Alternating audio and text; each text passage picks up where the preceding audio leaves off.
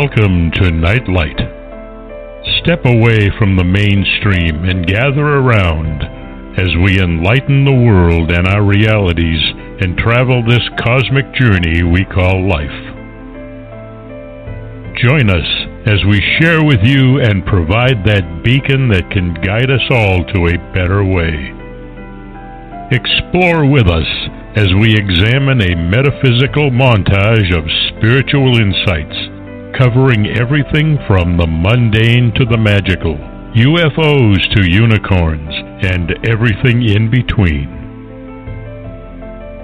This is a time of awakening, of sharing and evolving, of spreading our wings and soaring on the cosmic breath of creation.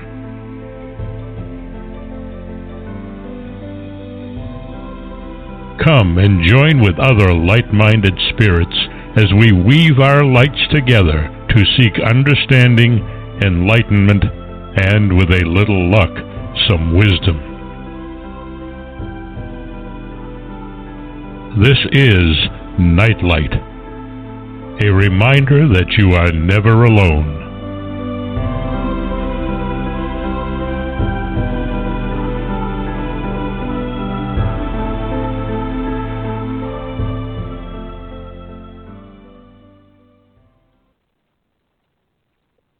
Hi, everyone. Welcome to Nightlight. Uh, most of the Nightlight Part 2 shows are about mysterious occurrences over the millennia. Sometimes it's a mystery to just get on the air or how I find these people.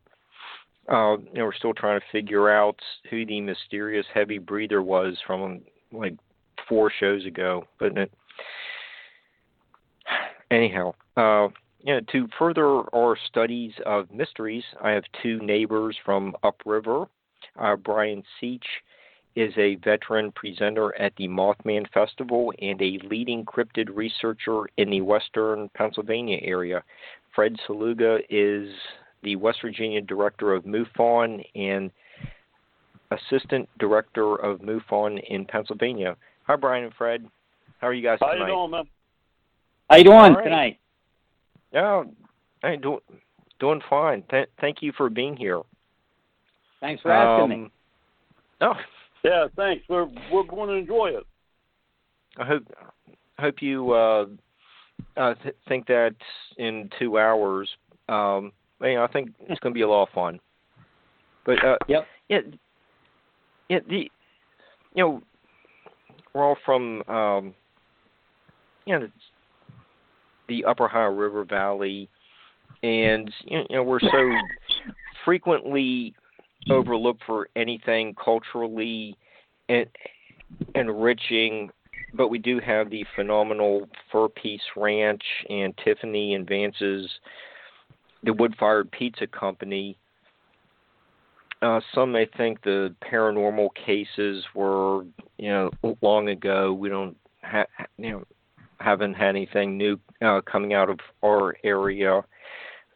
Yeah, it just seems like uh, most of the attention is on Sedona or the Hudson Valley.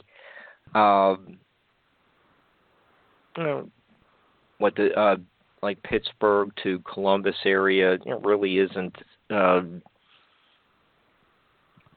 an exotic uh, location, but there really is a uh, long tradition of paranormal activity here. Um, couple more uh, prominent cases are the uh, Flatwoods Monster and obviously the Mothman. Um, but I think tonight we're going to spend the two hours um, getting some updates and looking at um, more behind the scenes look at uh, so, some of these other uh, pretty significant cases uh, with uh, two of the region's leading researchers. And let me just start off with uh, Fred. It has anything you know, since, since you're a uh, MUFON associated with MUFON for two states, has anything uh, come across your desk recently? I know the you know, COVID thing probably is cutting down a lot of people being out and about, but uh, you know, anything in the last uh, you know, say. Uh, couple years or so uh, really captured your attention? Well, we're we're seem to be getting a lot of orb cases, um, which really you can't you, you can't you know what are they? I mean, we're still trying to find that out. Mm-hmm. And uh, we got a couple of abduction, good abduction cases possibly, and, and a lot of alien cases. I mean, we're seeing more alien cases than we've seen in the last maybe ten years. Uh, what are people uh, re- uh, reporting? Are there well, that they're actually are seeing there, aliens. That they're seeing them. Uh, um, they're rays? having interaction with them. Go ahead. Okay. Uh, what uh, what kind of interaction? Well, they're talking to them. They're coming, you Okay. know, and, and and they're seeing them. I mean, they don't really have no big conversations, but they're they're they're seeing them. They're they're around their house. They're around the area. Um, you know, we just had a couple up in Mount um, Davis up there. We had one where uh, the lady seen one, and then her husband seen two or three of them up there at Grays. So I mean, they're they're around. I mean, again, you know, but where do they go? Again, it's everything. Where do they come from, and where do they go? You just mentioned you know you- you've had some uh, uh, reports of orbs. Uh, you know, Br- Brian, you've been studying uh, some of these light phenomenons. How did the orbs fit into this area of special research uh, you're doing? Well, some of these uh, orb sightings, we like to, we like to call them uh, light spheres, uh, for I guess for a better term for us. Um, this this region has had a uh, long activity of uh, people seeing these things in the woods.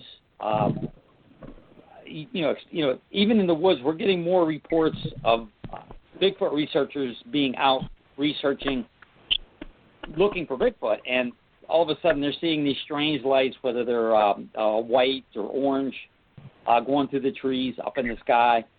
Um, do they, you know, mesh with Bigfoot? I mean, I can't say they're part of the phenomena, but the one thing I, over the last probably four or five years, more researchers are starting to come forward, finally talking about seeing some of these spheres as they're actually uh, uh, out on a Bigfoot uh, investigation. Okay. We we recently had a case that wasn't reported to MUFON, but it was uh, a case where a guy affiliated with MUFON called me up Mhm. a couple, about, about a couple months ago, and he said he said he ain't gonna believe this. I said what? He said come down. To, he owns a business. He said come down here. So I said okay. So I go down in in uh, Pittsburgh, and uh, he said that uh, his alarm system went off. The police was there, and they couldn't find nothing wrong. So they came in Monday morning and they was looking at the TV cameras, you know, that they have all over the place. mhm. They must have had 500 orbs. That's what was setting these things off. You could not believe how many orbs was in that building. Now, again, like Brian says, what are they? We we don't know. I mean, they're there. I mean, you know, but they're they're there. They're you know, and, and a lot. And, and like he said, Bigfoot. They're in the woods. People see orbs in the woods all the time, and they see them everywhere. Brian, are the the orbs appearing prior to a Bigfoot sighting or uh, appearing simultaneously with uh, Bigfoot's appearance? How, how's how's that working? Well, m- most of the, the, the things that, that we've read or talked about with people, they're in areas where there have been Bigfoot sightings. Uh, Mhm. Traditionally, you know, a lot of researchers they will research areas that have had you know maybe they've had encounters with the Bigfoot, or traditionally they've received reports from a particular area, and um, a lot of times they will see these. They will just see the lights or the orbs in an area, but not see a Bigfoot. But sometimes afterwards, you know, they'll see these these spheres, and then they'll hear a they'll hear something walking in the woods, or they'll hear they'll hear screams.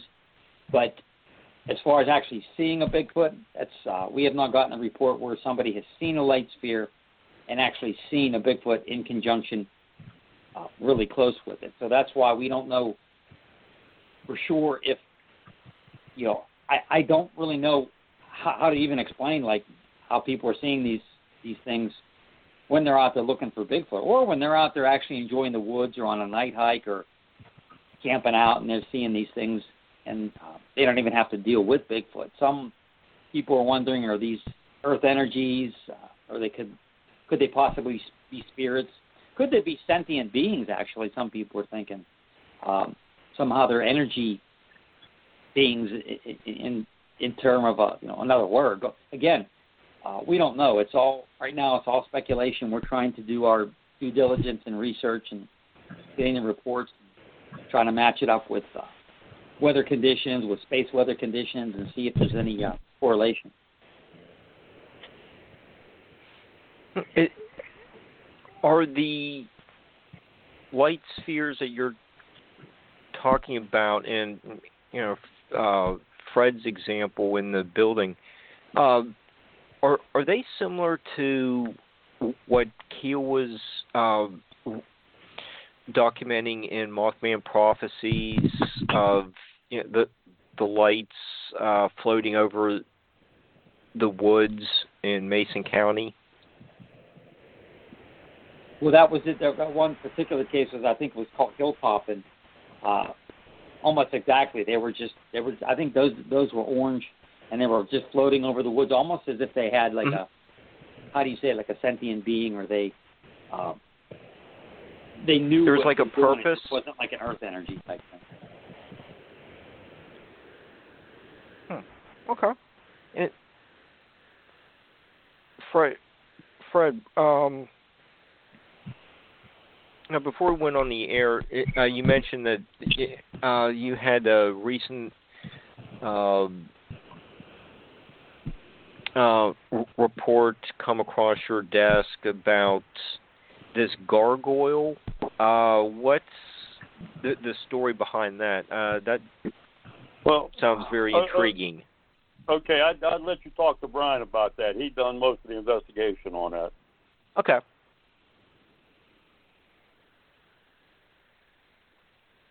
Uh, right, so, probably what uh, uh, what you were asking about it would would have been a creature that has been dubbed up in the, uh, the western Pennsylvania area as the uh, Chicora Chicora gargoyle. It was in Chicora in Butler County, PA. And the gentleman who's done the most research on that would be Daniel Hegman, and he's from an organization called the Butler for the Organization of Research of the Unexplained, or BORU for short.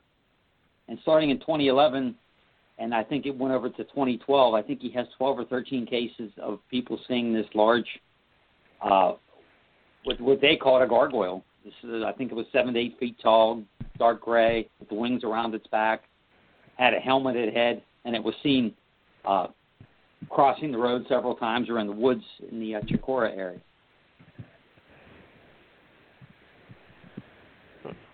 Okay, so uh, um, this sounds like a winged uh, humanoid uh, figure. Um, is this some kind of similarity with uh, Mothman? It was different looking than the Mothman. The Mothman was more of a bird, or well, it was a humanoid also, but it didn't have the head. The head went straight onto its shoulders. Uh, and the Mothman had red eyes. This thing did not have red eyes. So we just call them. Uh, we just call it like a winged entity type thing. Um, I guess if you categorize it, a winged humanoid. But it was different than Mothman. Okay. Uh, I, you know, with um, you know Chad Lewis's book on the uh, Van Meter uh, visitor. Um, and we get all the you know Mothman information that you know, we've heard over you know last few years. It, it, it's really a, a fascinating subject with with uh, it, it almost seems like there's several uh, species of these uh, flying humanoids. It does found, seem to be. Know, it, oh, go ahead, Fred. Huh? Oh, go ahead. I, I, I was just going to say there. You know, they've also been found in Central America as well. I, it, it, it's really uh, an interesting uh, subject of uh, uh, like different species or uh, different uh, you know varieties or you know families of um, these cryptids. Well, you got you got cryptids all over the place. Actually, I mean, the whole thing with a cryptid is where did it come from and where does it go? How did it get here? What is it? You know, is it actually an animal or is it interdimensional? Or is it alien? And, and that's one of the big things. I mean, you know, we don't really know. I mean, you know, until we actually catch one, and you know, we're we're just looking at it.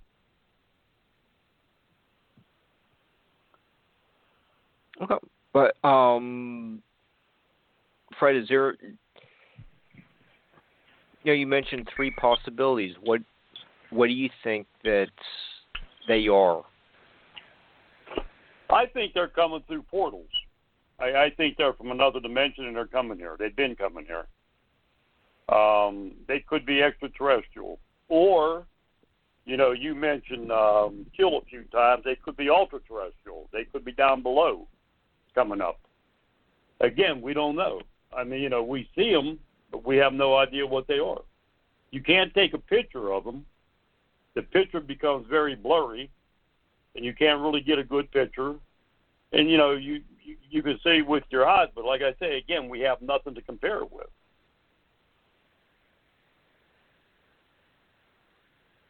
Okay. Uh, uh, Brian, do you concur? Yeah, Fred brings up a really good point, and uh, I do agree with him that we don't know. But as far as like, I, I one of my favorite sayings from Fred is always like he says, "Where do they come from? Where do they go?" Um, I think that's the first thing I learned from you, Fred, and I still, you know, it's still one of my favorites because we really don't know. We can guess all we want.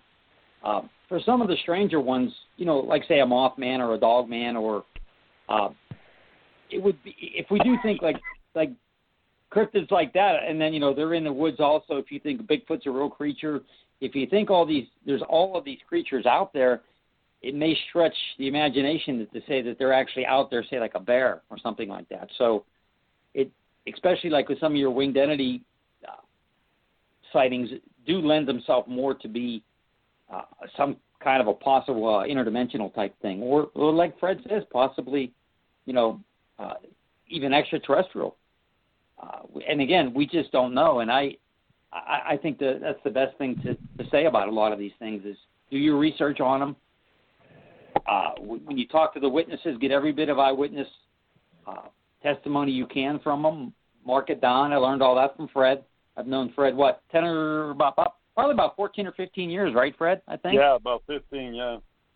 Yeah, and uh, uh, Terry, my wife Terry, and I have been blessed to be able to work with him, and uh, some you know some other people like Dr. Paul Johnson, Daniel Hegman, who who you know who Fred's worked with also, and you just try to do the best you can when you're talking to your eyewitnesses, and you know try to get all the information and try to make some kind of determination. But there's a lot more questions and answers to uh, to everything that we research.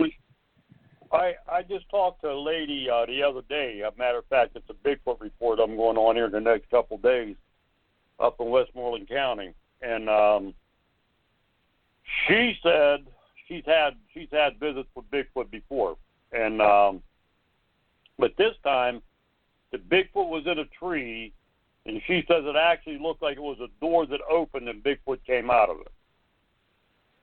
So again, we hear a lot of times Bigfoot being in a tree. All right, they always say look up. Now, if you got something 800 pounds, how's it up in a tree? How, how's the tree hold it? You understand Okay, what I'm saying? point. It can't. So Yep. it's got to be interdimensional. It don't have no weight. So if this woman actually seen something coming out of a doorway in a tree, you know what can you say? I mean, you know, again, people would say, "Well, you're crazy," but you're not crazy because you've seen it. You know, you never call somebody crazy. I mean, you know, yeah, okay, I agree with you. I mean, we don't know. We don't know what you see. And this is one of the problems with this field because a lot of people, when they go out and do an investigation, they think everything should fall in, like, say, a criminal investigation, you know, blank, blank, blank, blank, blank. That ain't the same when you're doing something like this. You know, and, and I think that's one of the problems with investigations today. Okay? Well, um, you know, we've been uh, talking a little bit about, um, it's- these uh, Bigfoot, you know, just say Bigfoot uh, coming through a portal, or, uh, interdimensional travel uh, could be an explanation for uh, brief appearances. Um, I mean, you know, people who may not be familiar with our area, um, you know, do, do need to take into consideration that um, the rugged terrain. Um, you have a few major American rivers, um, rock outcroppings. Uh, Yeah, there's um, a lot of, of geographical uh, aspects and, uh, or features that need to be um, kept in mind. Uh, you know, Pittsburgh and Cleveland, uh, Columbus are uh, major metropolitan centers, but you know, there's still a lot of uh, farmland, you know, which cuts down on you know popul you know, a, a lot of uh, population. It, do do any of these uh, geographical features and you know a lot of uh, lower population densities uh, play a role in the number of sightings for any of these uh, creatures?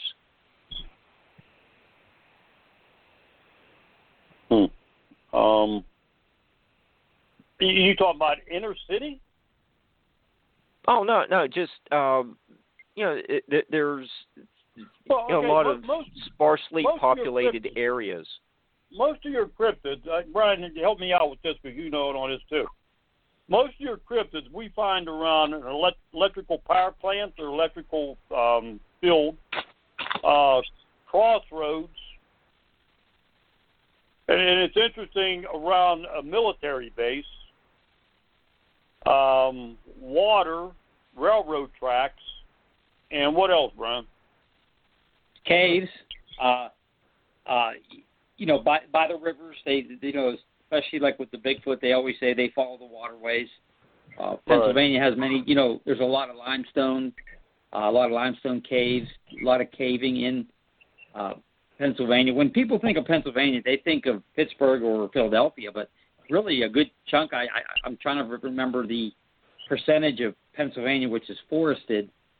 Uh, 60 to 70 percent of Pennsylvania is forested. It's rugged mountains. Right. It's not, and um, if something were to live there like a bear, it would it would do basically the opposite of what its number one predator is, and that's us, right? Mhm. That's man. Right. Why I think most of the pred uh, most of these cryptids are nocturnal. Um, you know, could they hide? I, I I think they could if they're in the right areas, uh, less populated areas. But like Fred says, we do get, especially with the dogman phenomena, we found out that the cases that we've gotten, a lot of them do tend to take place around electrical substations or power stations. So, what does that mean? Is that do these do those type creatures need some kind of energy to manifest into this dimension? Well, you have there's a source right hmm. there. They somehow can they somehow manifest from that? We don't know. Well, remember the lady we investigated? She said she seen it one going across the street and was actually morphing back into a human. Yeah, that was up in Ohio uh, by uh, up in Ohio, uh, Cuyahoga Falls. Yes. Wow. Went right into it. Was went right into an area where there was a power substation, and it, she said that it looked like, for all the horror and sci-fi fans out there, the uh, the creature from the American Werewolf in London. and it had patches. It would look like it, you know, patches of skin but fur, and it was. She said it would mm-hmm. look, look like it, uh, like it was actually morphing. And then then we had the one in the graveyard up in New Castle. You want to tell them about that one? Oh yeah, yeah. That I kind of forgot about that one. It was actually a, yeah. a, a friend of ours and her daughter. Her daughter saw it. Uh, they were walking. Uh, they would do they would do like their little walks in in this uh, graveyard, and uh, the storm was coming up.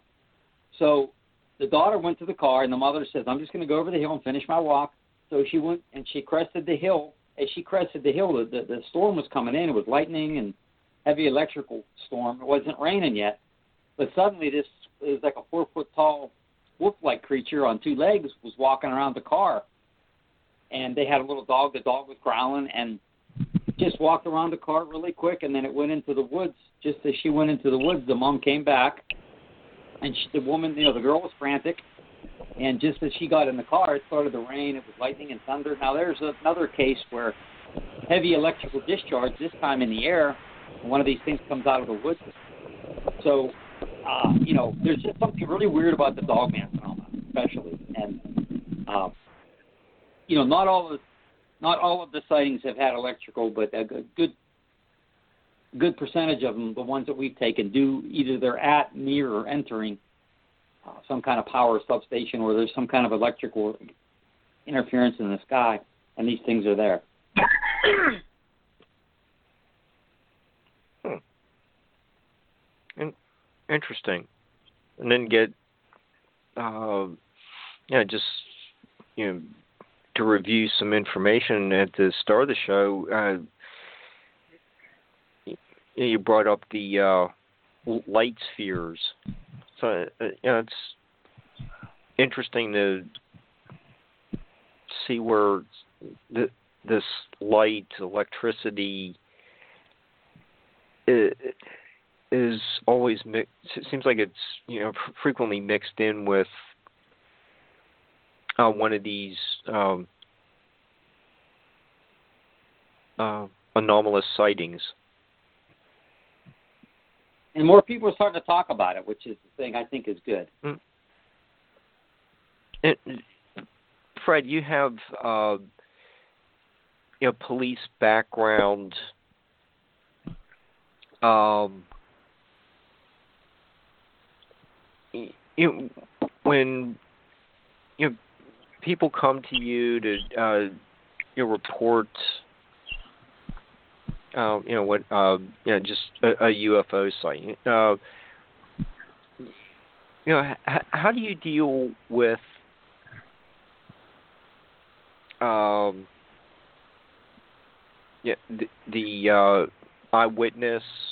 Uh, you, you, what line of questioning do you present to them to uh, get them to talk in more detail, or you know, you're uh, able to dismiss it as you know, there's a scientific explanation, or they're, they're presenting a hoax? Well, well, first of all, um, you know, you're dealing with somebody that had some type of um, uh, sighting or whatever. They don't know what it is. All right. Mm-hmm. So right. when you when you go, when you go in, I mean, you talk to them like you're doing a regular investigation. I mean, like you know, tell me about it. You never ask them questions like, well, was it blue? Was it green? Was it orange? They tell you. All right. Okay. You get all the information down from them, and then with MUFON, we do like a ten-step program in an investigation. We actually have um, uh, sites where we can go to with like um, rockets, uh, the the space station, uh, anything orbiting, airplanes. We look at that. All right, and then we look at okay, did it leave any anything on the ground? Like we just had we had a recent case up in uh, oh where in the hell was it? Indiana County, where allegedly a UFO landed up there back in the 70s. All right, now you know the, the people we talked to. The lady was a school teacher, um, very very you know master's degree in a whole nine yards. She's seen it out of her bedroom window. Now, where she says this thing landed the grass hasn't grown there since. So something has been there. All right. Um, okay. We we got some uh, dirt and we sent it in, but we never got nothing back yet. But like I say, a lot of times you're seeing lights in the sky, and you know, again, what is a light in the sky? I mean, you know, you're it, it could be anything. I mean, like you see something coming down. If it's coming down straight, it could be a uh, um, meteor. All right. If it makes a turn, mm-hmm. it's not a meteor. So you're looking at something totally different. And again, too, you know, a lot of people see something from a mile away. You cannot tell something a mile away what it is up in the sky. But you treat everybody with respect, and you know you don't make them feel like they're goofy or anything, and you get a lot done. I mean, you know, even if it's not a UFO, we decide it isn't a UFO. But again, what is a UFO? That that's the whole thing. If I throw a a toy up in the sky at nighttime, that's a UFO if you don't know what it is. You see what I'm saying? So anything could be a mm-hmm. UFO.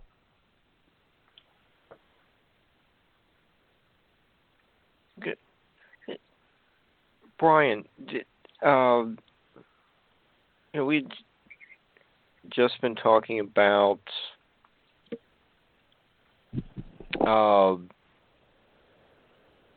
you know the power uh, stations seem to be a, a focal point of um, where where these creatures have uh, been seen. You know, uh,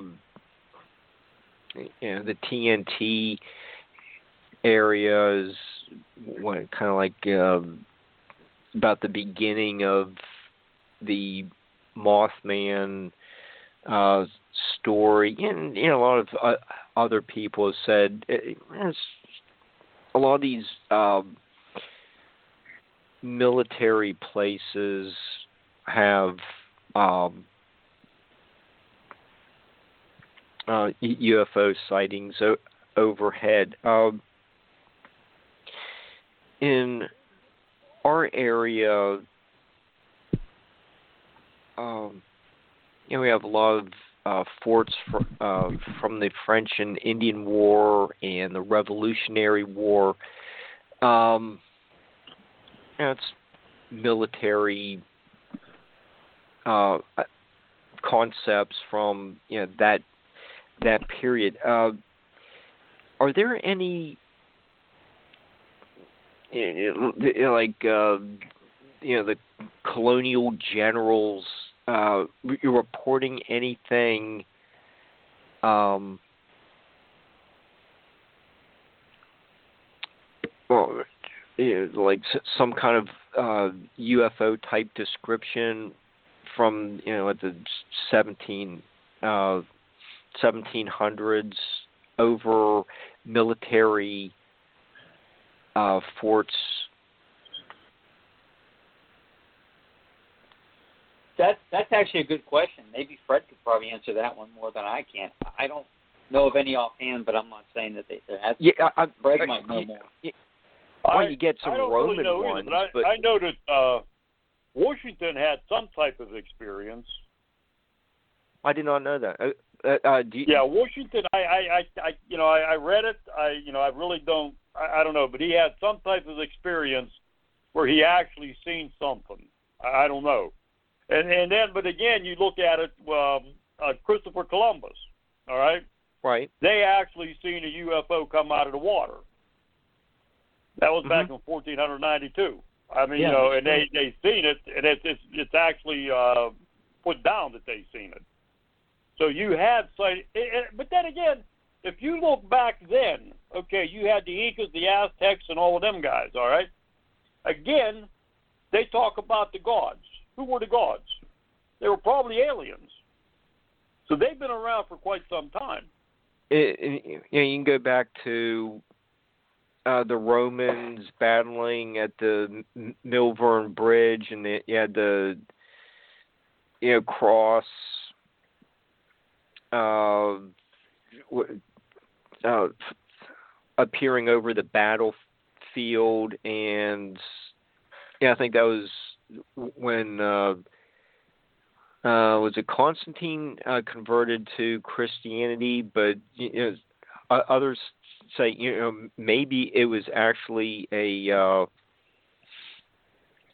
UFO uh, instead of a saucer. It was like a cross-shaped UFO.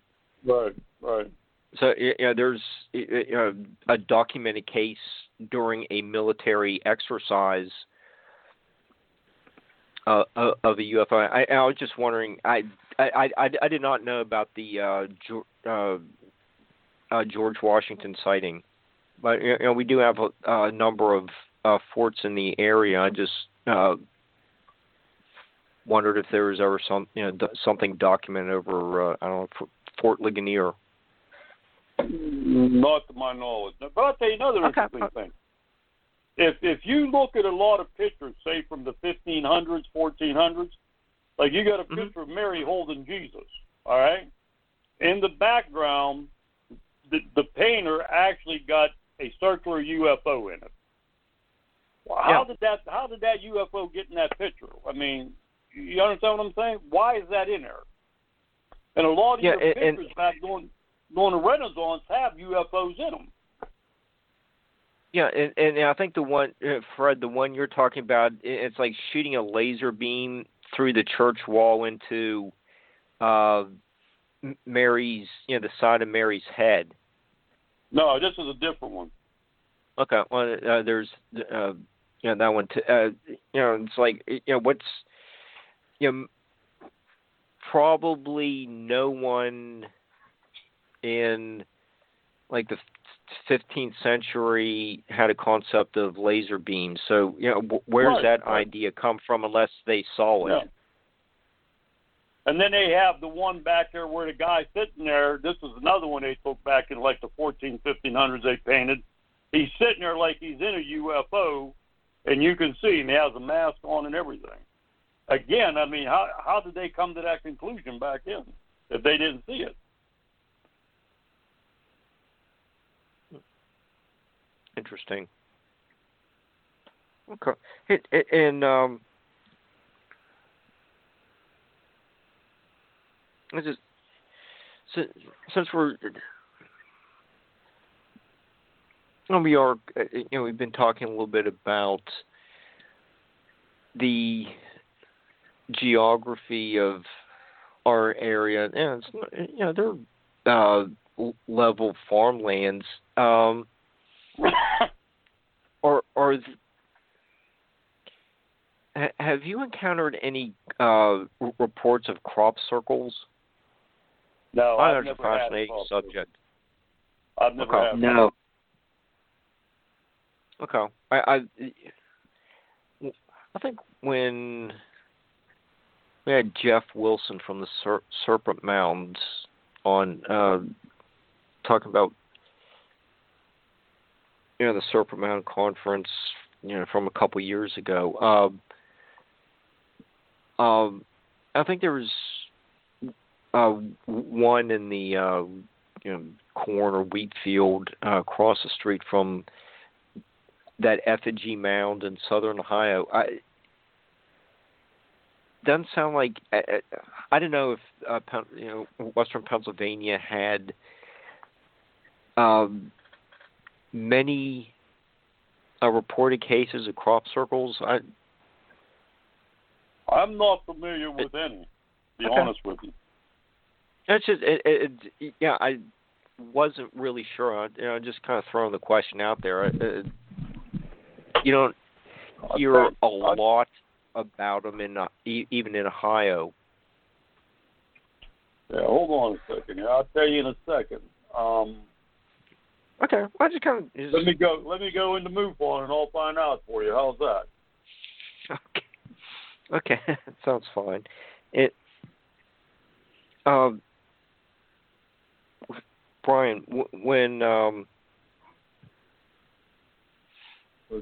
you know, you know, let Fred do his research, and you know, come back uh, to him in, in a minute. But um, you know, Fred was uh, mentioning a little bit ago about some of the uh, you know, evidence left uh, behind of of a UFO. Um, you know, Stan Gordon, uh, yeah, ha- has a photo of his, uh, yeah, this evidence of, you know, it look, kind of looked like uh, steel wool that was uh, reported uh, at being left behind after a uh, encounter in uh, western Pennsylvania. Uh, Mhm. i- i- is anyone reporting anything like that to you? As far as finding anything from a UFO, no. Um, yeah, you know, like any kind of evidence. Uh, Keel uh, wrote about, you know, like uh, traces of aluminum that were left behind. And I was just wondering if anyone has reported uh, something observable, tactile. Well, no, actually, actually, not not for our organization. Um, um, MUFON would would get some of those reports. I haven't been a field investigator for them for years. I I, I think I was an investigator for two and a half years. My wife another year after uh, for MUFON, but um, since then we only sporadically get a couple of UFO reports, and we take them, and uh, most of them do go to MUFON or other researchers. But we will still take them if we would, you know, happen to get, especially in our Beaver County area. But uh, hmm you know, we, we'll get a couple occasionally, but not that often. They, they um. All right, we got uh, since 1995 till now. MUFON's investigated 35 crop circles, and the latest one, which is really interesting, um, was actually in Wayne County, West Virginia. Uh, Delmer Kelly's investigating it. The report came over past three nights, bright light dim, disappears, then flashes again, almost like Morse code, stationary, moving object vanishes in the sky. And it ends up it was a crop circle. And then you have Summit, Ohio, Summit County, Ohio. Um, uh, well, that's, that's about it. The rest of them's out of state. Well, you got one here from Pennsylvania. Uh, Lebanon, Pennsylvania. Bizarre, bone chilling, and gave me goosebumps. Okay, so I- yeah, there's there there there are a few cases, but yeah, they they aren't really plentiful. Okay, uh, th- thank you for looking that up. At spur of the moment. That's why we have computers, my man. Oh, it's it's interesting. It's 35 crop. I- It, it, I just think it's a- it- let me say let me say one other thing while I'm thinking about it. Um, you know, we were talking about Dogman. Um, Yeah. couple years couple years ago, if you remember when Cabela was given uh, the they had the creature weekend down there. hmm Okay, I talked to a lady down there, and uh, there was a there was a Bigfoot sighting up. She had dogs, and there was a Bigfoot sighting up there, and her son and two other guys actually had a uh, dog man sighting. A few of them down in Ohio County. You know where um, the airport is down there? Yes. Okay, if you go down that road, there's that coal mine down there, probably by maybe five or ten miles down. Yes. Allegedly, they've seen a dog man down there four or five times. So I don't know. Hmm. Okay, d- and are you talking about the uh, creature conference at Cabela's Yeah, about about three or four years ago, they had it. They Is quit that the having one- it after. Hmm. Is that the one where uh, Jeff Meldrum was a speaker? Yes. Yeah, yeah. Jeff was down there a couple. Yeah. times. Okay. Yeah. Matter of But, fact, uh, me and he- Brian spoke down there a couple times. Well, uh, I attended the same con. Okay, I knew you earlier than I than than I thought. I thought I was really impressed with uh, Jeff's information as well. He's a nice guy. Yeah, he's, he's a great guy. He's a very knowledgeable researcher and uh, one one of the nicer guys in the field who will take the time to talk to you and explain things to you. oh, I had a nice talk with him. I Mm-hmm. I, di- I didn't realize. You know, now now Fred met it, it, it mentioned it. Uh, yeah, we were all there at at, at that conference uh, again. So so it's uh, actually we keep we keep bumping into each other at all these different uh, uh, conferences. Okay. Yeah, Fred, Oh, Fred, cool. Fred and I set up at a lot of these uh, conferences too, and we meet like I'm sure we met you, and uh, we just meet. You know, we meet a lot of people, and we talk with a lot of different people, and uh, uh, you know, we'll I think even Fred will uh, probably agree. We remember, faces more than names, right, Fred? Huh? I said we remember faces more than names. I think. Yeah, yeah. I- I'll tell you what, the last conference we did down there, if you remember, Brian, I just got operated on for my hip when I broke my hip. Remember Oh, I yeah, walked up right. on the stage with the crutches? Yeah, that's right. So how many years ago was that, Fred? Five? Five or six years ago, yeah. Yeah, it was a while ago. Yeah, and they were well attended. They just, I guess, they decided to go uh, in another direction, and they don't do them anymore. I think there was a change of uh, whoever did Ownership. it just decided it wasn't. Uh, it wasn't. Uh, I don't know. They didn't. Well, another didn't company like- bought them out. and they were always well attended. We always sat. We were. Yeah. I think Fred. I think we set up. I know we spoke one time, and I think we set up three or four years upstairs in that uh, in that conference room, and we had a, we had displays. Yeah. Right. I think we It- spoke twice down there. Okay, I Um, remember once, but again, yeah, it could be no, twice. twice. But, uh, I'm pretty sure twice. Okay. It, and and um,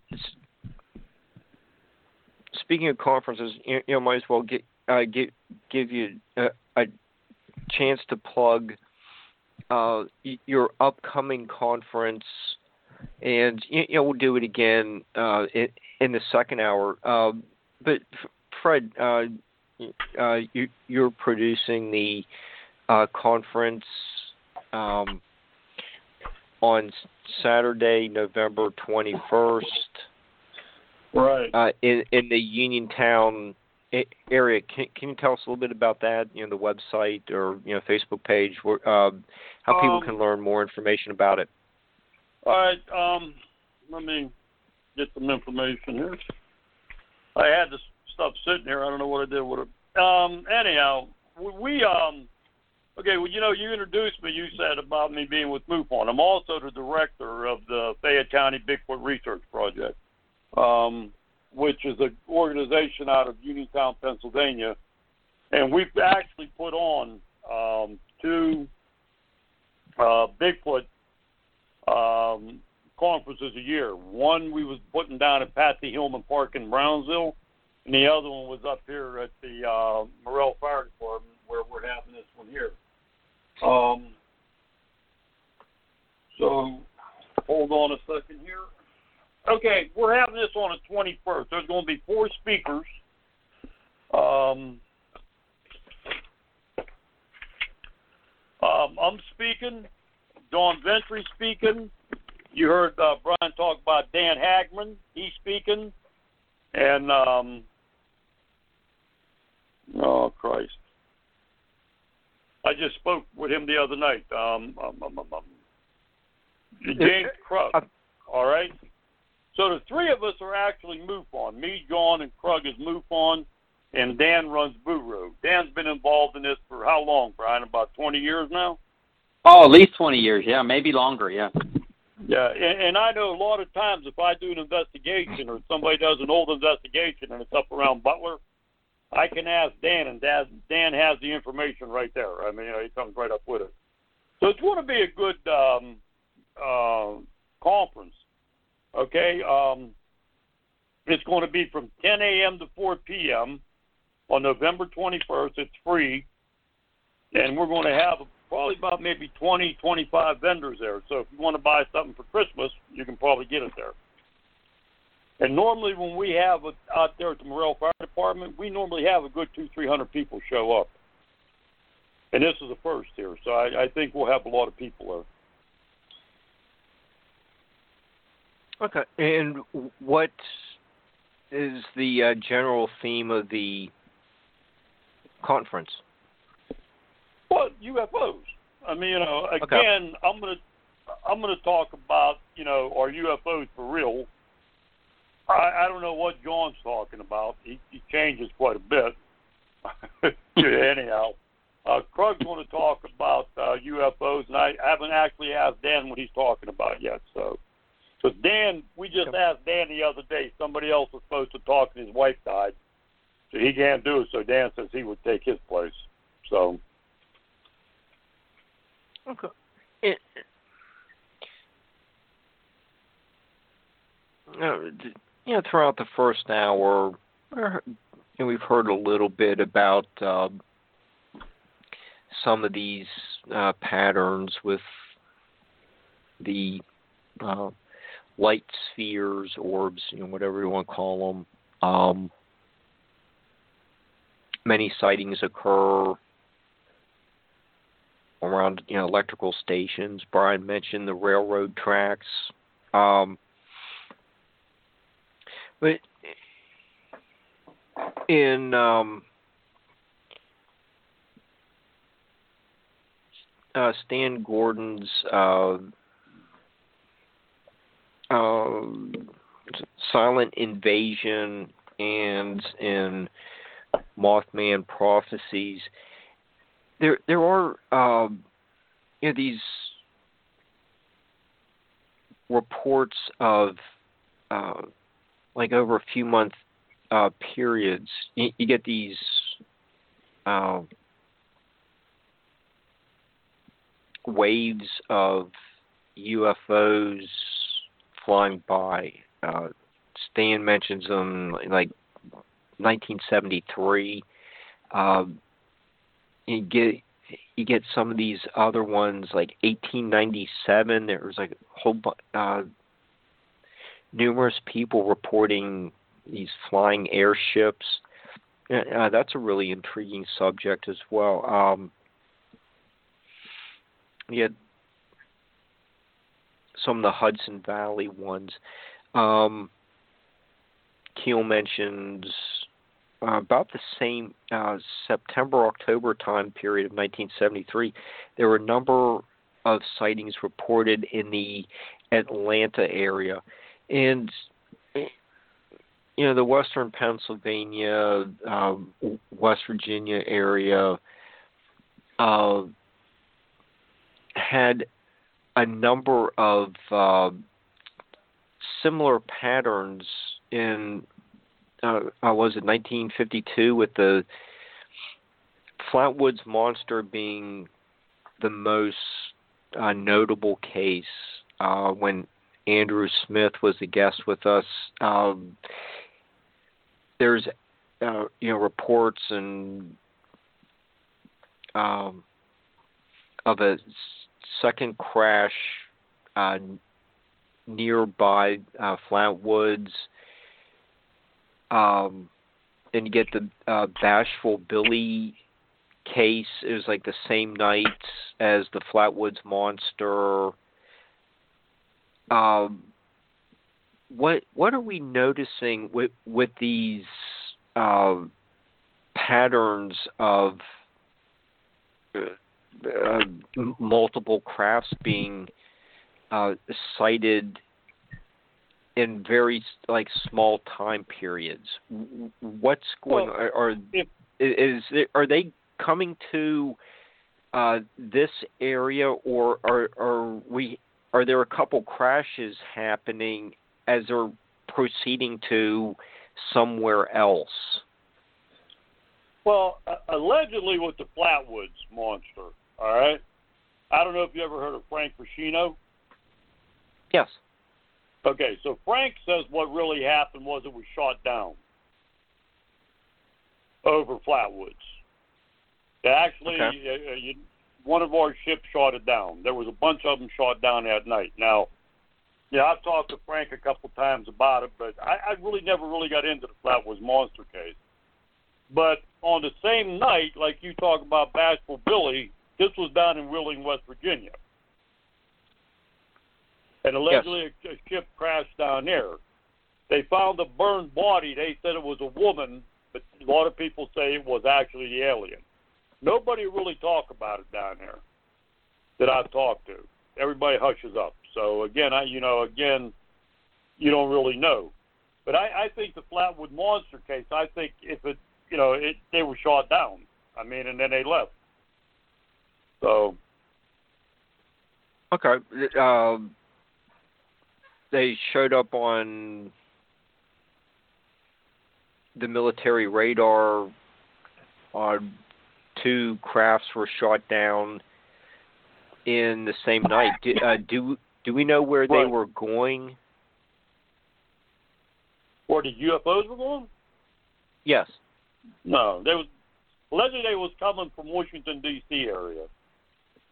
Okay. If you remember back then, that's when the UFOs went over the White House, and they sent Okay. the uh, jets after them. And as soon as the jets came, they left. As soon as jets Right. turned around, they came right back again, like more or less making a. Uh, I ain't gonna use the word making a fool out of them. You know, and I, I this was back then, and this is when this all allegedly happened.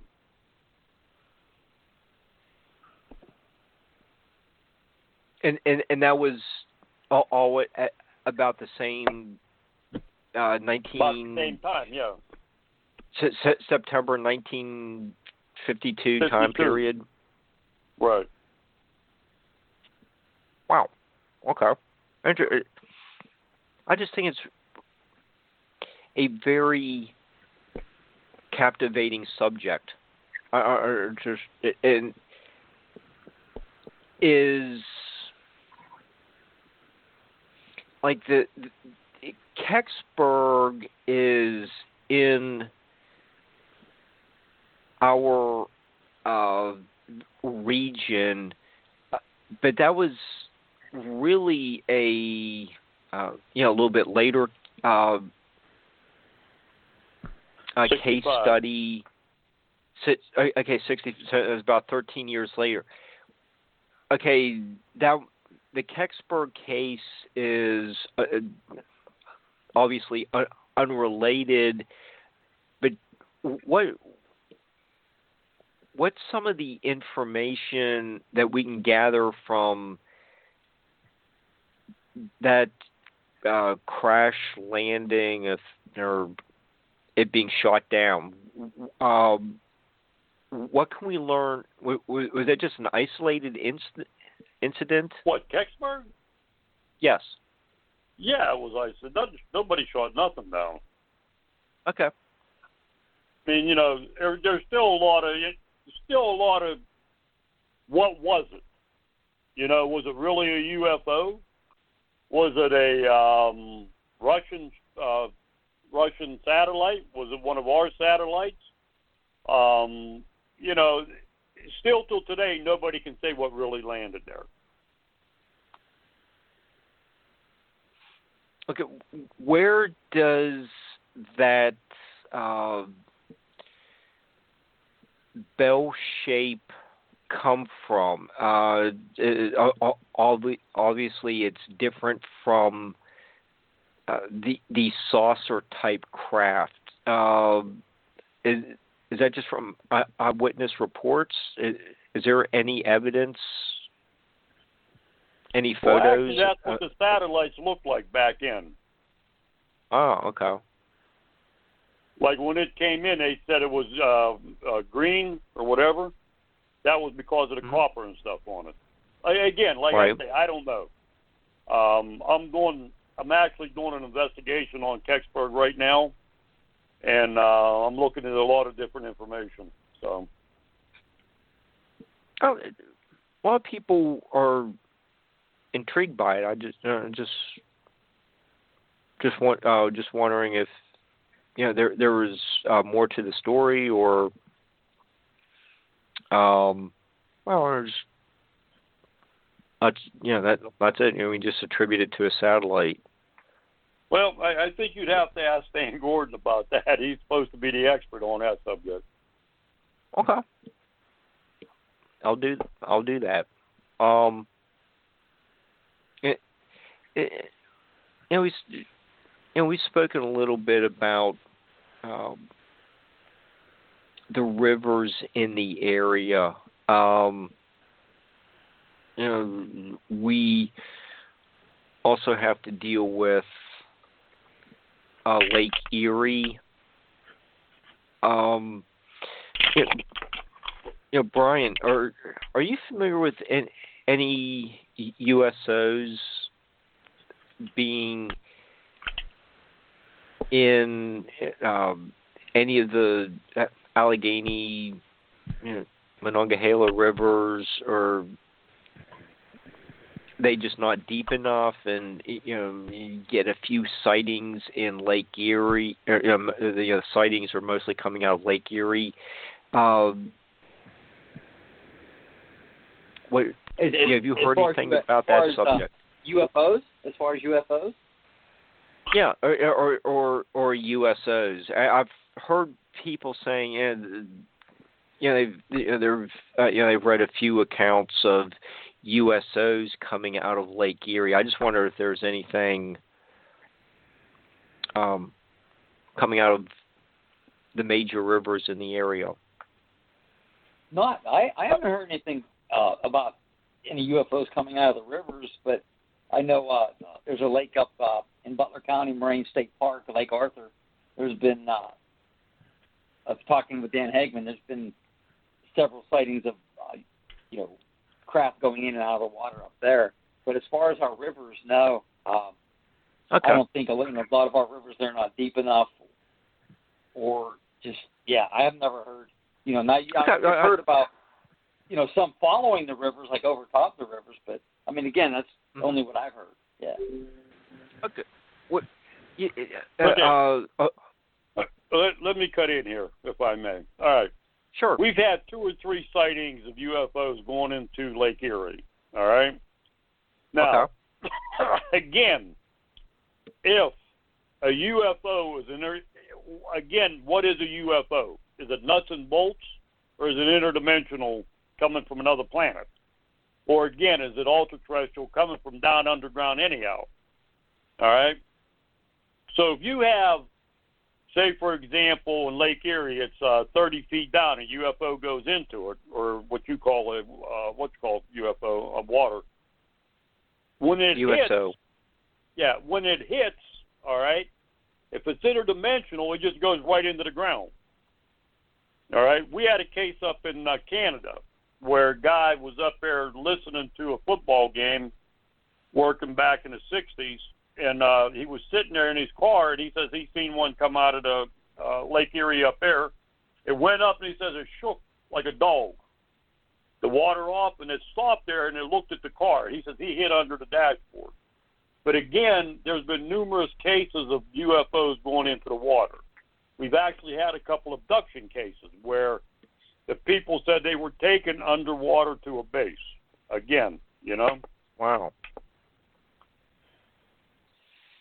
And we've had cases where UFOs have been above water, like on the river, and they were actually taking on water. It was actually pumping water into the UFO. Hmm. Interesting. Okay, and are any of those cases recent? No. Okay.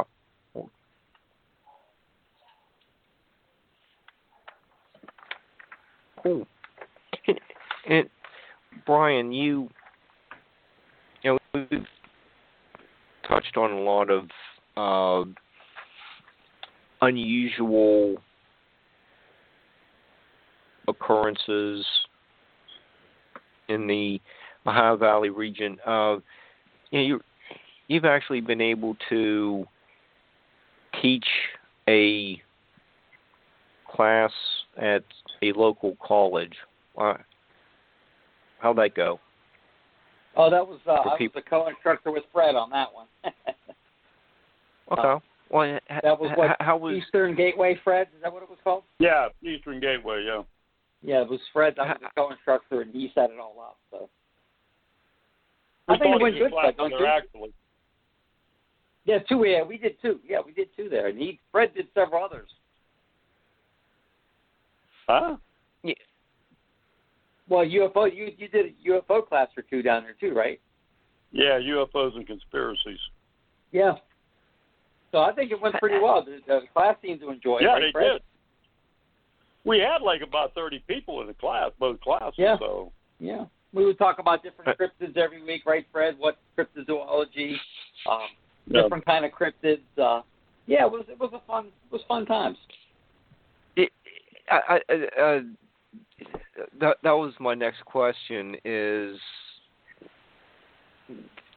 you know the the, the class attendance uh you know the class size what the, are more people becoming interested in topics like this, the the the, the mysteries, U, UFOs. Uh, It is.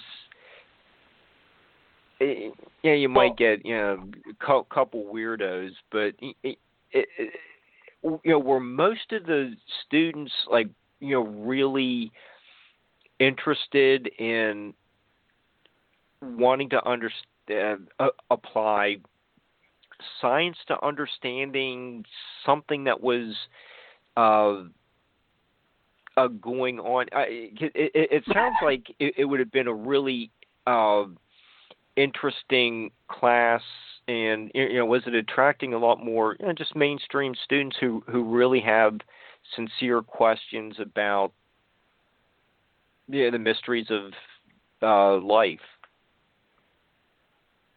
I, I I think so. I think what it did is remember you've had a proliferation of shows like uh, Finding Bigfoot, and for me it was uh, uh, one of the ones I think really opened up cryptozoology. Before that was Monster Quest. It attempted Mhm. to. Uh, I still, to me, it's the golden standard. Like in, in this age, um, they did try to apply scientific. You know, they tried to show you videos. They tried to show you recording. You know, listen to recordings and uh, eyewitness reports and put it all together uh, in a scientific basis to see if you know these creatures were real. And I think that's what really was a boon to cryptozoology. Uh, some people say finding Bigfoot that was the next step, but that was only about Bigfoot itself.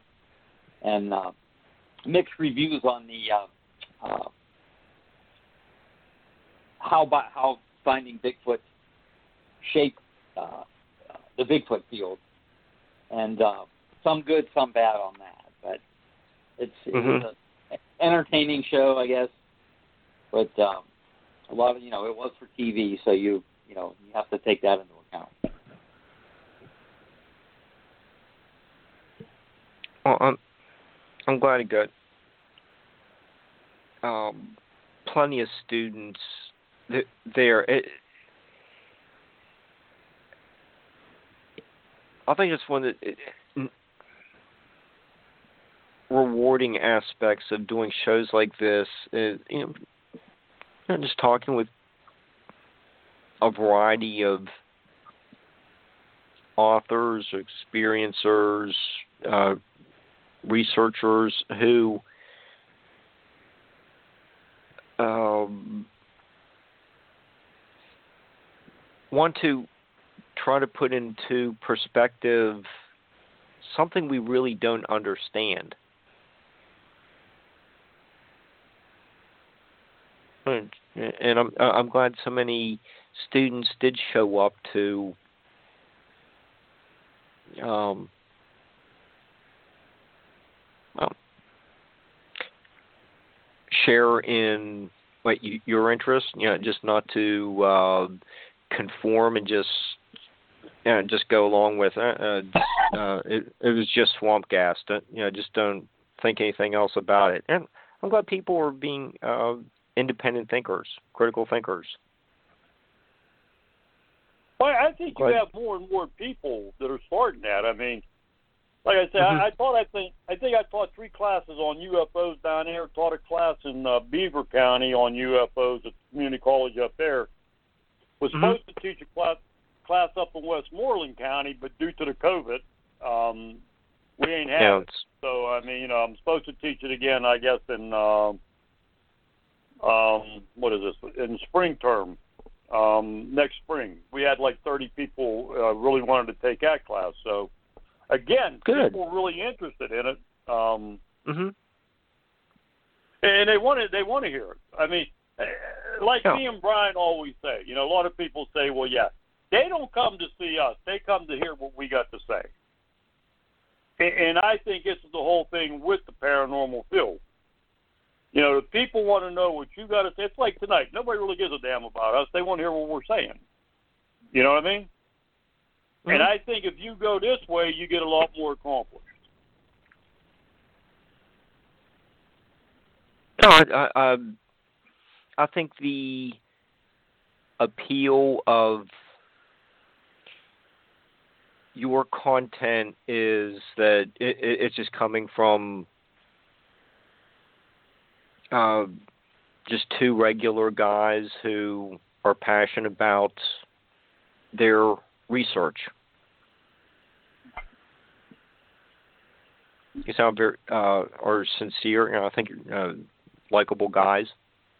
Mm-hmm. It's just it's just coming uh, across as you know really captivating information. I, I I'm learning a lot.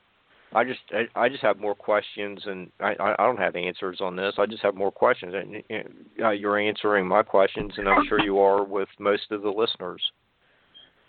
I mean, it's yeah, like it's, all, it's always about the subject, Fred. Like Fred says, it's very interesting. Right. Yeah, it's like when when Brian and I taught the cryptid class a lot of people out there when they teach this stuff or they have a class, they have the class. You're not allowed to talk while they're having the class. You got to shut up. You ain't allowed to take notes. You ain't allowed to do this. Brian and I, when we give a class like that, if you got a question, you ask us right there, and we will answer your your question. I mean, I think this is what it's all about because you're going to forget. You want to know right then and there, and that's why a lot of people like to hear us because we take the time to deal with the people. You know what I mean? Mm-hmm. It's like you know we're no better than they are. We're there to give them information, and if they want the information, they can ask us, and we'll tell them. So I mean that that's the whole thing with it. I think. And we've both been doing it a long time, my wife and I too, and uh, we do mm-hmm. it for the passion, not for the notoriety. Just uh, uh, maybe we somehow we can put one more little piece of the big puzzle, and that's probably is with uh, we we can get out of it. Maybe we can give someone else down the road. Maybe they learn one little piece from me and Fred and Harry and all these other groups, and you put it all together, and maybe someday something will be solved. That's probably about the best we can hope for, and I'm okay with that. I know Fred is too. Hmm. Oh, I I think you're doing a valuable service, at least just getting people to talk. And, and, and another and another problem is a lot of the old researchers are dead. I mean, they're gone. It's the young generation supposed right. to do this, and we we got to get them involved in it so it keeps going. Yeah. You know, and they're not really interested. They want to sit at home and play on their little computer things with their fingers. I mean, you know a lot of people want to do research today off the computer. You can't do research off the computer. You got to go out into the field. So. Yeah, you got to. Right. Yeah, you want hands-on. You want to talk to people. You want to get out to locations and pictures and measurements and look for physical evidence. And you can't. You can't do that part on the computer. You got to get out and do it. And it's fun. It's the funnest part of it, I think. Yeah, I mean, I'll be honest with you. I'm I'll be 72 years old in January. All right. These guys actually pull me up the mountain. they'll tie a rope on me and drag me. All right. Okay. But I'm out there. I mean, that's the whole thing. I'm out there. I don't sit at home. I go. Yeah, we just went uh, to a cave. Uh, uh, I think I was in Ohio, right, Fred? Uh, Yeah. it was a yeah. old uh, uh, uh, quarry cave, right? And uh, it was a brutal hill going up. I'll admit. And Fred made it up there, and he made it back where a lot of people wouldn't even attempted it. I mean, and we stayed a while, and then you know we went back at night, and because there was an alleged uh, uh, a dog man sighting there uh, several years ago. Nothing, you know, nothing really happened when we were there at night, but uh, it's you get out and you do it. You get to you get to experience things, and it's not always just about the cryptids. It's experiencing nature. It's experiencing Right. won- wonders and things that people wouldn't normally do. Quarries, mines, graveyards, swamps, uh, just you know, haunted locations. I mean, get out and enjoy it. Don't have expectations. Just go into it with an open mind, clear mind. And if nothing happens, you still have your experience to look back on. Right. Yeah, um, Brian, since you've been uh, uh, uh, talking about most of the you know, students, you know, you know, you know, really inter- interested in this uh, subject. Uh, you and Fred hope to uh, help them to you know, continue looking for that you know, one piece that is going to be put in the puzzle and hopefully one of your students will you know solve some phenomenon that you know we just don't understand. But it, it um, reminded me of, about uh, you know this in the last paragraph in the Mothman prophecies, right before the uh, afterword, uh, where Keel writes, after spending a lifetime in Egyptian tombs among the crumbling temples of India and the lamaseries of the Himalayas, endless nights in cemeteries, gravel pits, and hilltops everywhere. I have seen much, and my childish sense of wonder remains unshaken. That's great. That's a great, uh, you know, great that he wrote that, and he enjoyed life to the fullest, and he he researched every, you know, he researched these subjects with a passion, and that's all you can ask any researcher, any you know, today. Mm-hmm. Yeah, I, I, I think you two are bringing a, uh,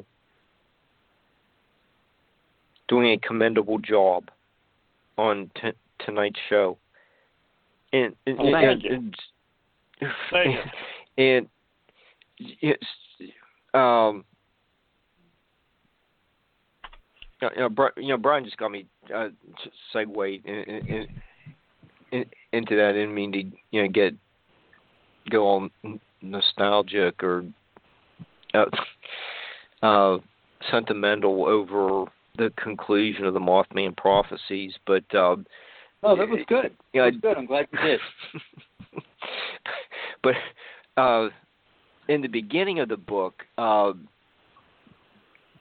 you know, Keel, uh, know, a couple times throughout, throughout the entire book, uh, but you know, Keel does mention uh, the mounds in the the Ohio Valley. Uh, you know, or the say, say just the uh, greater Ohio Valley area. Um,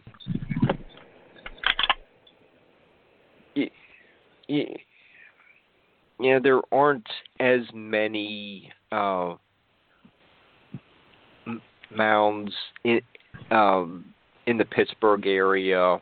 Um, there might be eh, eh, there's like a few that were uh, documented, but not you know, it's not as many as you know, kind of like towards uh, the Mason County, West Virginia area in, in the uh, Ohio River Valley uh, proper. But um, is there some kind of connection between these uh, earthen uh, burial mounds and uh, UFOs or uh, you know the cryptid uh, sightings? I I, know for I, I can just speak on just on the cryptid sightings is uh, Linda Godfrey. Uh, she's the one who uh, did the Beast of Bray Road in uh, Wisconsin. Mm-hmm. She noticed a, a very big parallel between effigy mounds in Wisconsin and dog dogman sightings. Oh. Wow. I think you got a lot Okay, of them too with uh, Bigfoot.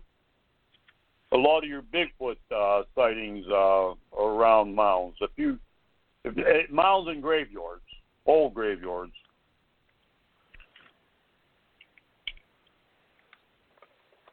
So, w- is there anything specific being report? Just Bigfoot being seen near a earthen mound? Are they reported as doing anything? What? Well, they, they there have been reports of Bigfoot actually digging with their hands in in the in the mounds and graveyards. I've never seen one. I've never actually interviewed anybody, but I have read that. This was back in the 60s and uh, 70s.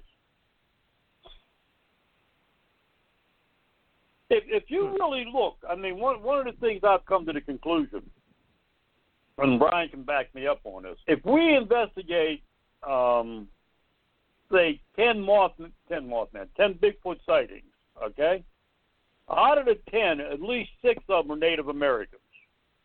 For some reason, Native Americans see Bigfoot more than we do. All right, there's some type of um, I, I don't know what you would call it with, with Bigfoot and, and Native Americans. It's the same thing with with uh, graveyards. Okay, you remember Brian? We was up talking to that guy up in um, Beaver County up with the farm up there. Oh yeah. He said yeah. two, had two sightings. Mhm. And right down And the I asked the graveyard. Yep. Yeah, I asked him. I says, uh, "You have any Native American blood in you?" And he said, "Why are you asking me that?" And I said, "Well, because you know, yeah." And then there was a graveyard right there too. Remember the graveyard was down the street, the old graveyard. Yeah, right So, down the yeah. street, probably less than half a mile. Yeah. Yeah, I mean, you have a lot of that. We used to go down. Me and a couple other guys used to go down West Virginia down to uh, Wetzel County down there, and uh, there was a mound down there.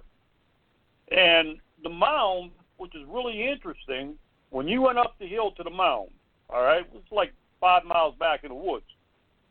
The temperature would change, all right. And if you would go there in the wintertime, somebody would actually clean the snow off of it. If you was there in the summertime, there was never no leaves on it. Now, who who would do that? I mean, back five miles in the woods. I have no idea. And some of the stuff that happened around here is ungodly. Okay, I mean, I can't really discuss it, but but again, you know, we've had pictures down there of strange occurrences, but again, it's a mound. Now, I'm not digging no mound up because I want to get out of the woods. but again, I mean, you know, there's something there, and I think that we, as, as you know, people, we don't want to look at that. Uh, it's a damn mound. What the hell? I mean, you know, no, no, it's it's a mound for a reason. What is there? You know. I understand. Well, uh, uh, it's interesting to imagine uh,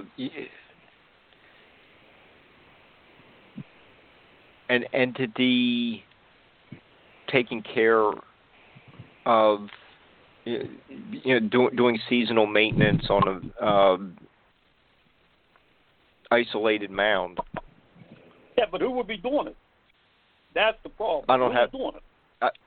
I, I, I, don't either. I, I- have no idea. Either. I can't answer. I mean, you know.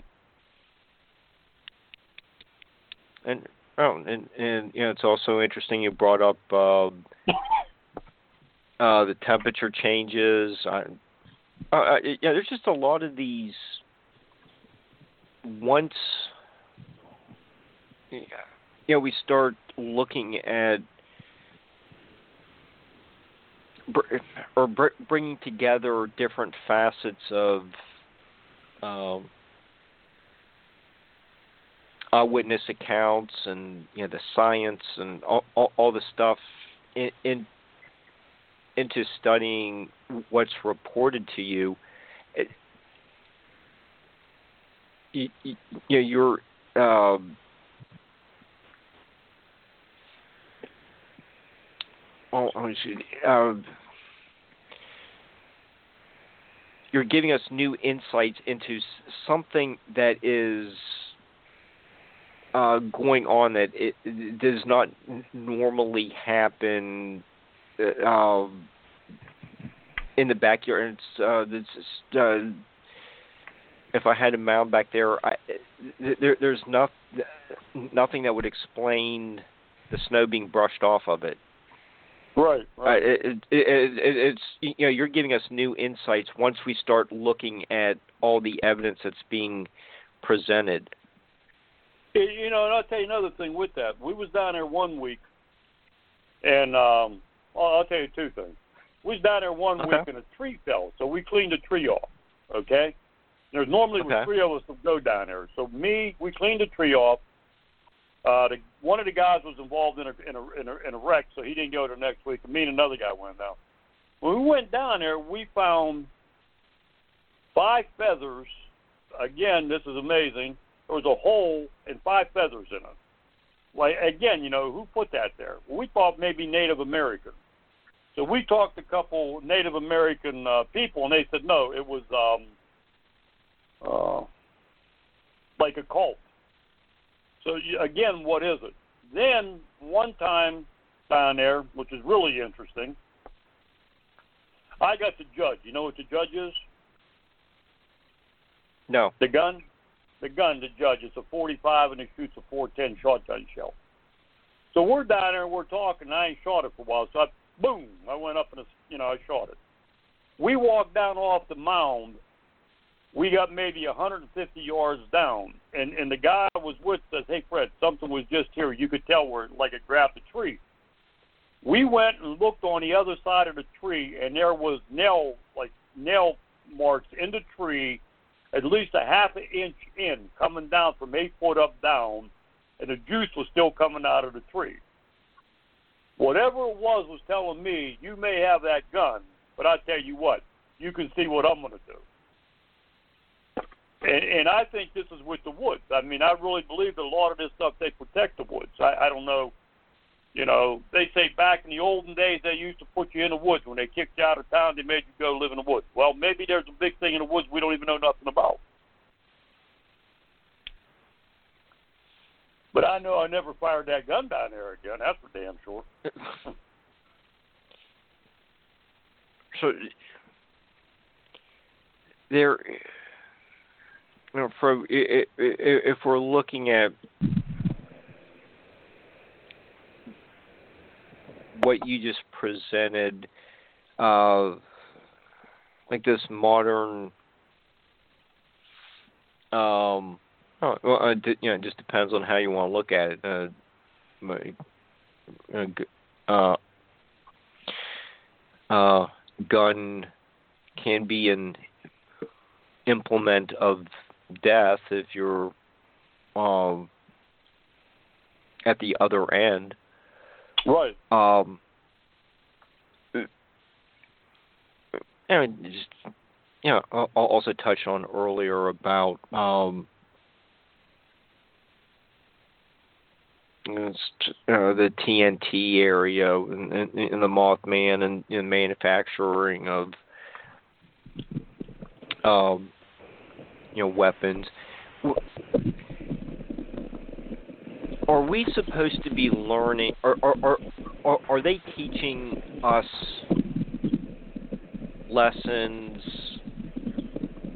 that uh, humans are not learning? I believe they are. many humans. Okay. I believe they are.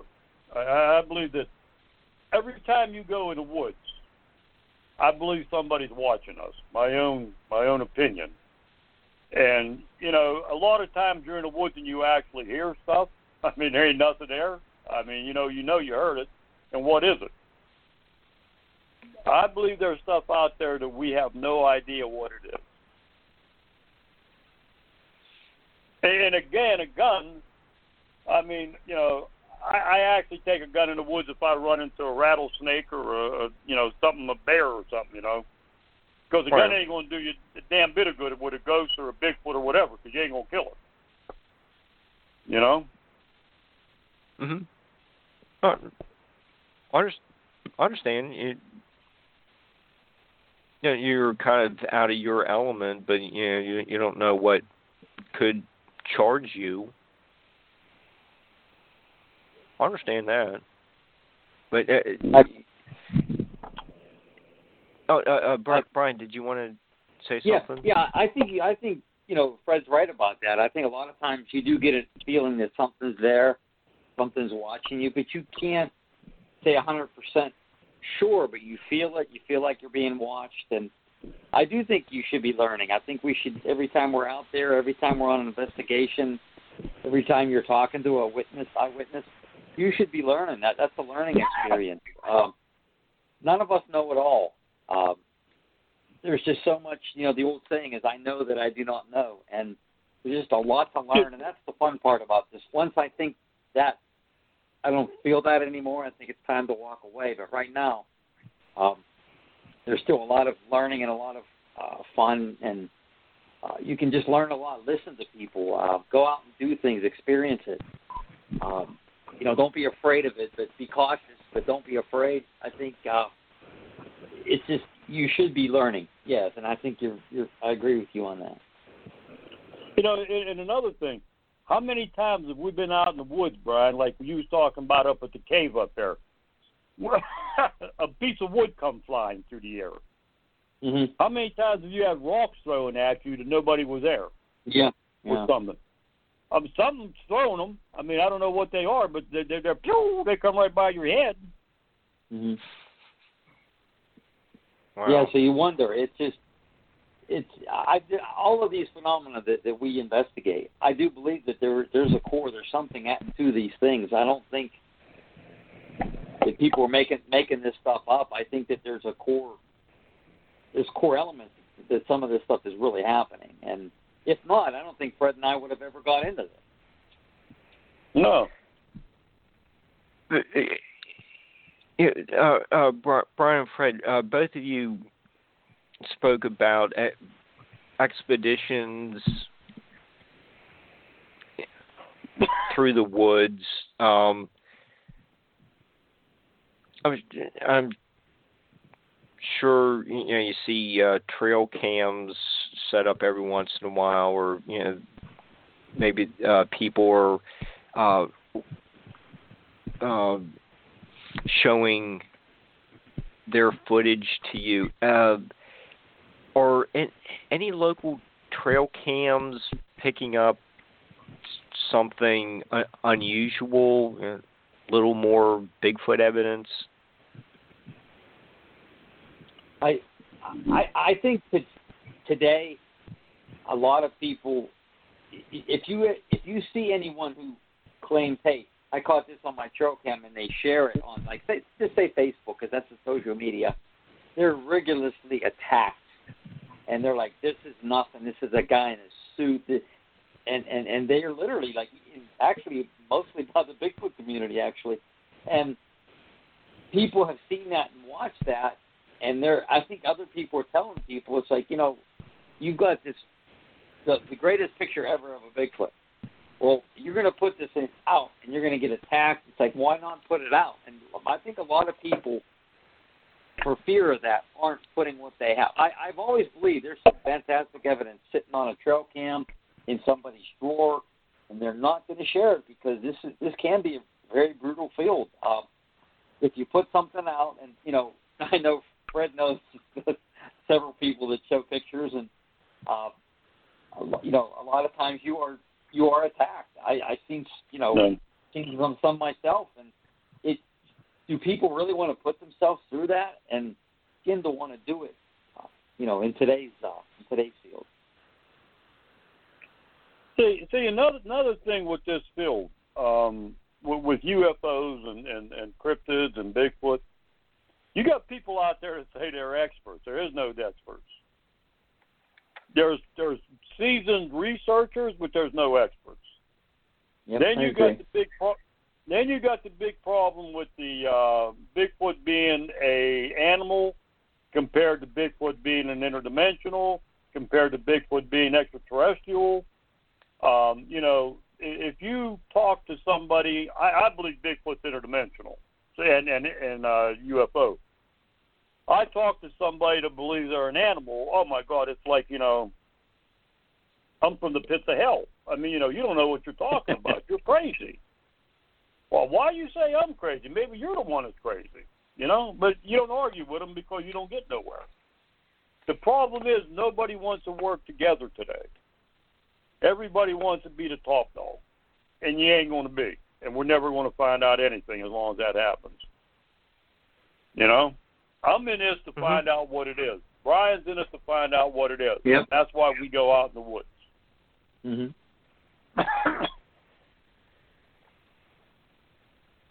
Yeah, and speaking of uh, oh, um, you know, people being reluctant to reveal what they may have captured on um, trail cams, uh, you know, Brian, you were captured on the silver screen. You were an extra in the Mothman prophecies. Can you tell us a little bit about that? Yeah, that was that was uh, that was really fun. They they were doing a shoot for the Mothman Prophecies up in Pittsburgh, and uh, I applied. My wife applied too, and sent them a picture. And, and they and they contacted me, and they you know hey come on out, and they pay you. They they uh, they give you uh, they give you food for the day, and uh, I shot for two scenes. The one scene that they uh, one was in the park where John Keel, which is Richard Gere in the film, was was sitting there, and he looked up and I was in the park, and I was they didn't see me because I was all the way on the other side walking. But the other one where they were walking up the library steps, I'm the, I'm the guy on the right uh, holding the uh, the, uh, the suitcase. You, you it's me, but it, I'm darkened because I'm walking towards you. Can't see my face. I would think that was such a fun thing to do, and to say I was able to do that, especially in uh, you know about the Mothman prophecies, which a book which I think is like one of the best, you know, one of the top five books I've ever read, and uh, just a chance to do that. And if you ever get the chance to, to, to do that or be an extra or something, just do it because you'll have a lot of fun. So, so uh, how how far into the movie is it? You, so uh, people are going to be uh, looking for you on the right hand side of the uh, library steps. Is that like about halfway through the movie or so? Uh, I think it's a little bit before halfway through. It was funny. We saw it at the theater, and uh, I had my mom with me, and uh, my wife and stuff, and my brother, and I'm like, as I remember like what shot that I that I, that I was in, and I go, it was so quick. I said, "There I," and I, and I was off the screen, and I actually. Uh, you know, got the DVD and I slowed it down and I actually took a picture. It's like, see, that's me. I was on this for like maybe two seconds. It was just always been a, it's always been a fun thing. But uh, yeah, it just, it was just fun to do it, and um, you know, just to say that you you did it, and if you get ex- chances to do experiences like that, you know, by all means do it. Cool. Okay, we're now we're we're branching out into having actors as guests a- a- as well. So- um, um, Fred, what what are some new directions that ufology is going in?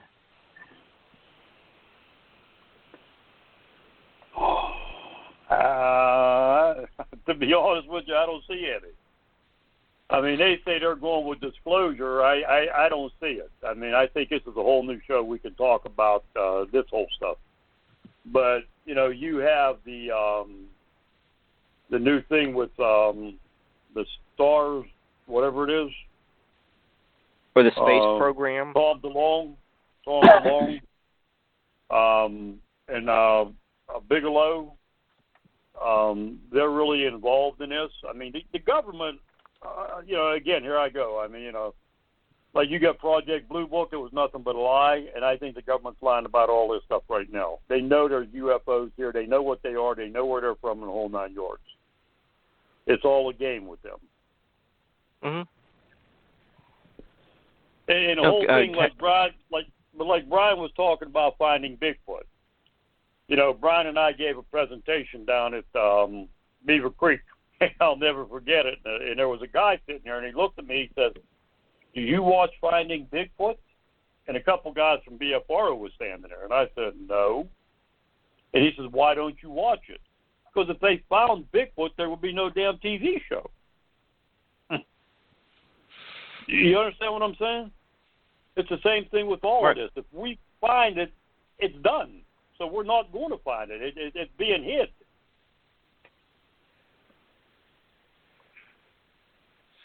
It- You know, again, what what are UFOs? Um, are they interdimensional craft? Are they coming from up in the stars, or are they coming from out of ground? If they're coming from out of ground, are they demons? Um, are they the Nephilim? Um, what are they? We we don't know. And they've been here for a long period of time, and they're still here. You know, so I mean, I, I think everything's the same actually.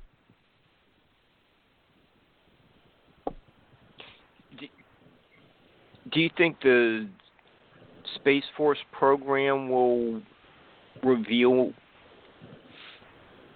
any anything for the uh, UFO community? I, I think that's actually the thing of going to outer to, to like Mars and that. And to be honest with you, if, the guy who used to run the Skunk Works, uh, uh, Ben Rich, before he died, he made the statement that we can take Bigfoot home. I think we've been out there already. My own personal opinion. I think we've been places where people in America would never believe we've been.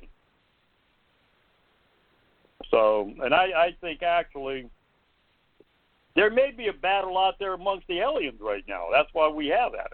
Again, who knows why they did it? Why why did they start Star Wars during Reagan, and they never really went any further than that? you see what I'm saying? Right. Uh,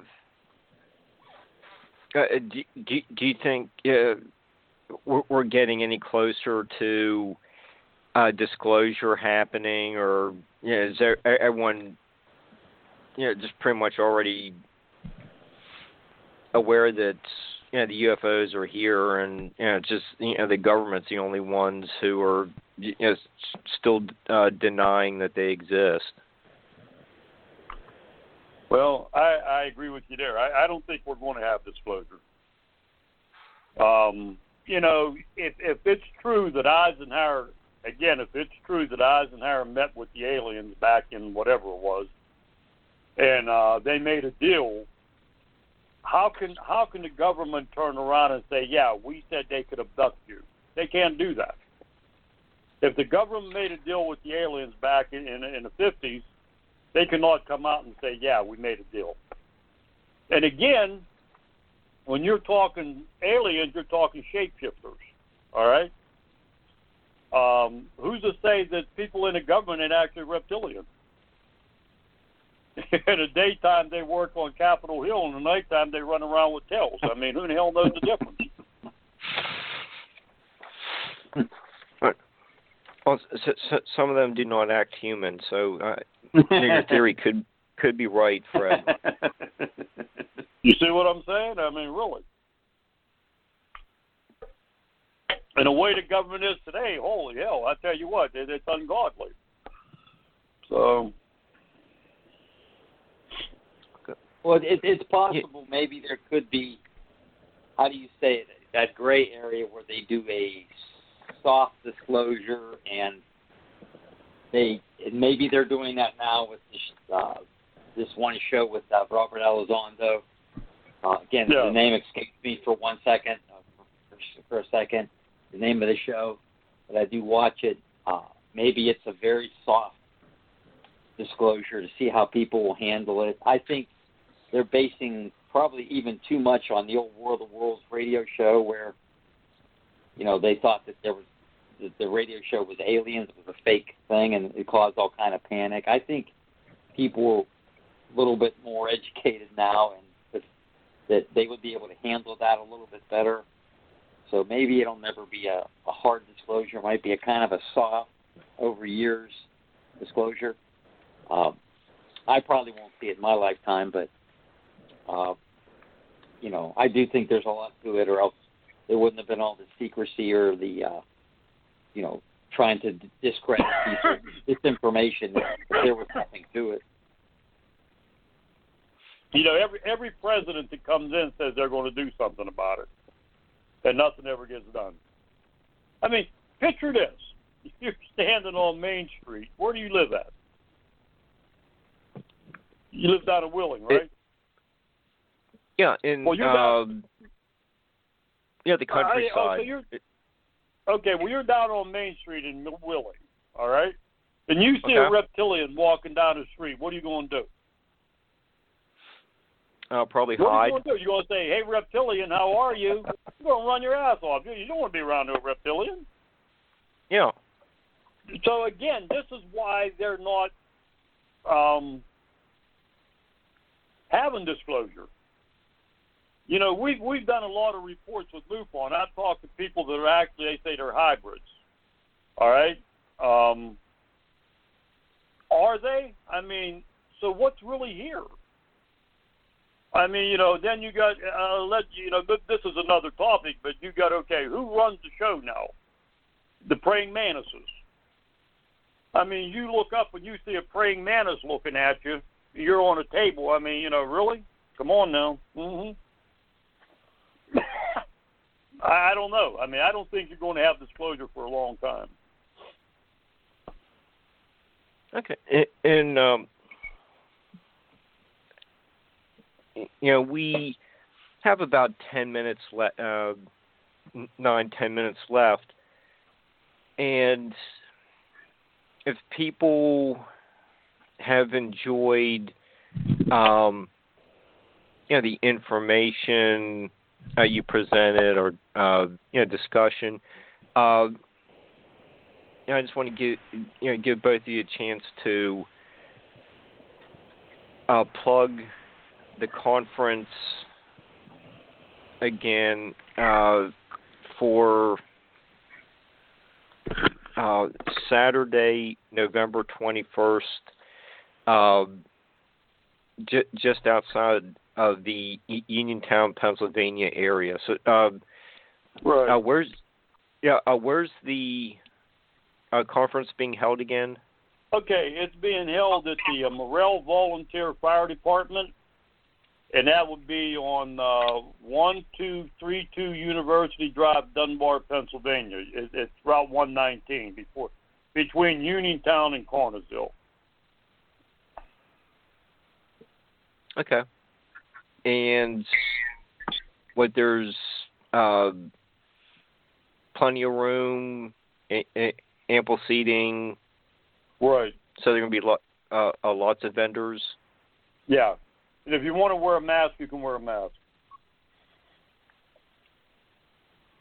Okay. And I would also you... like to say that you know, see, seeing that Brian and I are on here, one of the things we do, um, you know, like I say, Brian got a group and I got a group.